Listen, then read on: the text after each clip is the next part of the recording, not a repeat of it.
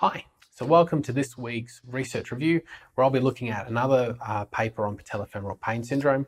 So this is the Mølgaard et al. 2017 paper which looked at the effect of foot orthotics and foot strengthening compared to just knee-based strengthening exercises for uh, patellofemoral pain syndrome.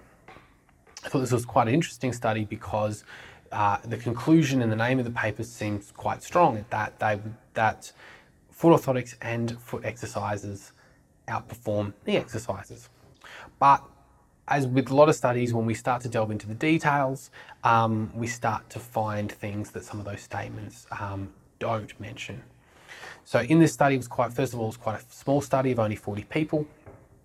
And they had a number of interesting inclusion and exclusion criteria. Inclusion criteria being that uh, they had patellofemoral pain for greater than 12 weeks, and that um, the patients all had to have a calcaneal eversion angle of greater than 6 degrees or greater. And in the exclusion criteria, what they didn't exclude was uh, people um, seeking other, or if they'd sought other treatment. So we've got the standard sort of exclusion criteria of getting rid of people who have potentially other conditions, osteoarthritis, um, if they've had surgery on their knee, where, where we're not getting the same population. But this one didn't exclude people that's had previous treatment.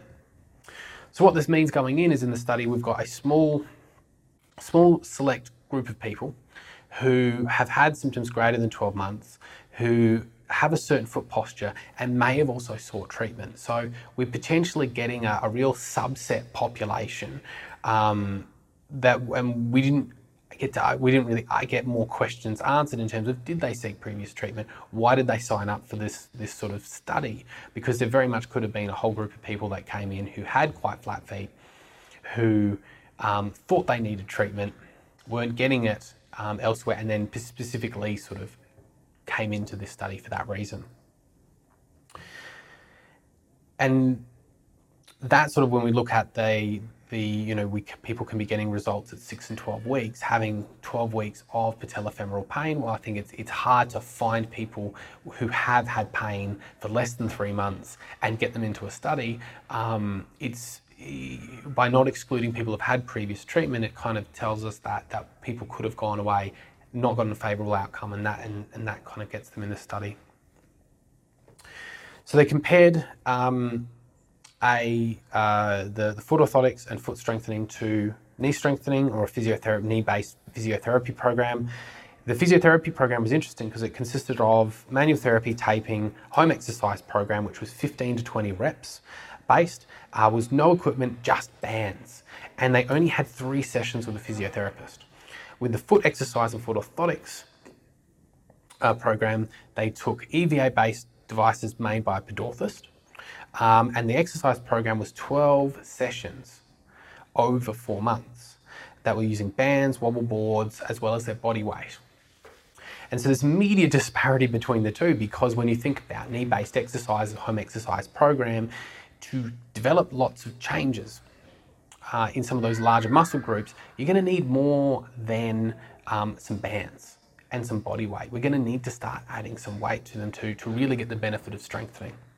And the 15 to 20 reps is really not ideal for um, making big changes. That's just more of an, what we typically sort of look at as an endurance program rather than one that's trying to make actual physical, really sort of big physical changes um, in terms of strength, power, those sort of factors to um, people's knees or the musculature around their knees.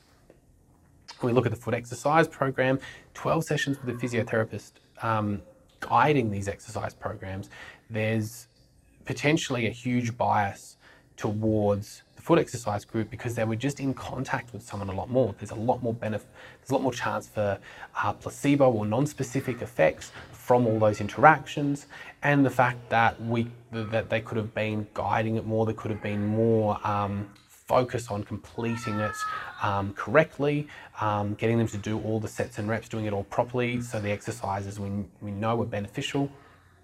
So there's lots of issues there with that disparity between the two groups.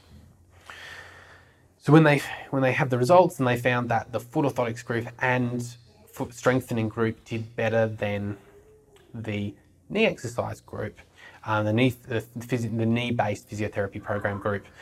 It was interesting because it also didn't reach the difference did not reach statistical significance. So what we're identifying in this study when we're on, on face value, we can look at and say this is a really, really good um, alternative, but in the reality, when we look into the details, it's not holding up as much. It's a very strict sort of population that we had uh, lots of interaction with that population compared to compared to the, the, the comparison population of the knee-based um, exercises, and then ultimately there was a lot more cost money spent for not getting a significant difference. When we view this in the light of literature, I think it starts to highlight again that we're not really getting a good, strong mechanistic understanding of what what these things are actually doing. We're just trying different permutations and of how these of how these things work. So we're saying, does this work? Is this better? Rather than saying, how do we build a comprehensive understanding of exactly who um, may benefit from what treatment and why, and therefore try to figure out the mechanisms. But it is an interesting one because while it is not better, um, statistically significantly um, better than knee exercises, it does provide another alternative to um, programs like that are solely based around the knee or the hip. If people aren't responding, sometimes it might just be better to take the focus away from the knee and the hip and focus on the foot. So foot orthotics and foot exercises. Why may this be beneficial? Well, you know, in other conditions, we know when we have a significant amount of pain, aggravating factors, and some of that might be, for example, a sensitization process. They might be quite fixated on that limb and that pain. Providing them with an alternative focus. So we're going to now focus on your foot. We're going to take away a lot of these knee-based exercises and things that you're doing and just give you a bit of a break. And focus on something else, that may provide another sort of another way of approaching these things because by taking away that focus on the knee, it may just give it time to calm back down. And then we start back to reintroduce exercises. So while I don't think this study is as revolutionary as as it potentially sounds when you first read the the, the um, brief, the, the abstract, or the just the title, it at the very least shows us that we have alternate options that we have that we can do that seem in at least this population to do be just as effective as other treatments. It's wider applicability. There are some theoretical ideas why why we could do it with other people as well, which I think is quite interesting, and I think that can be quite helpful. Um, at the very least, it's not saying that this was worse.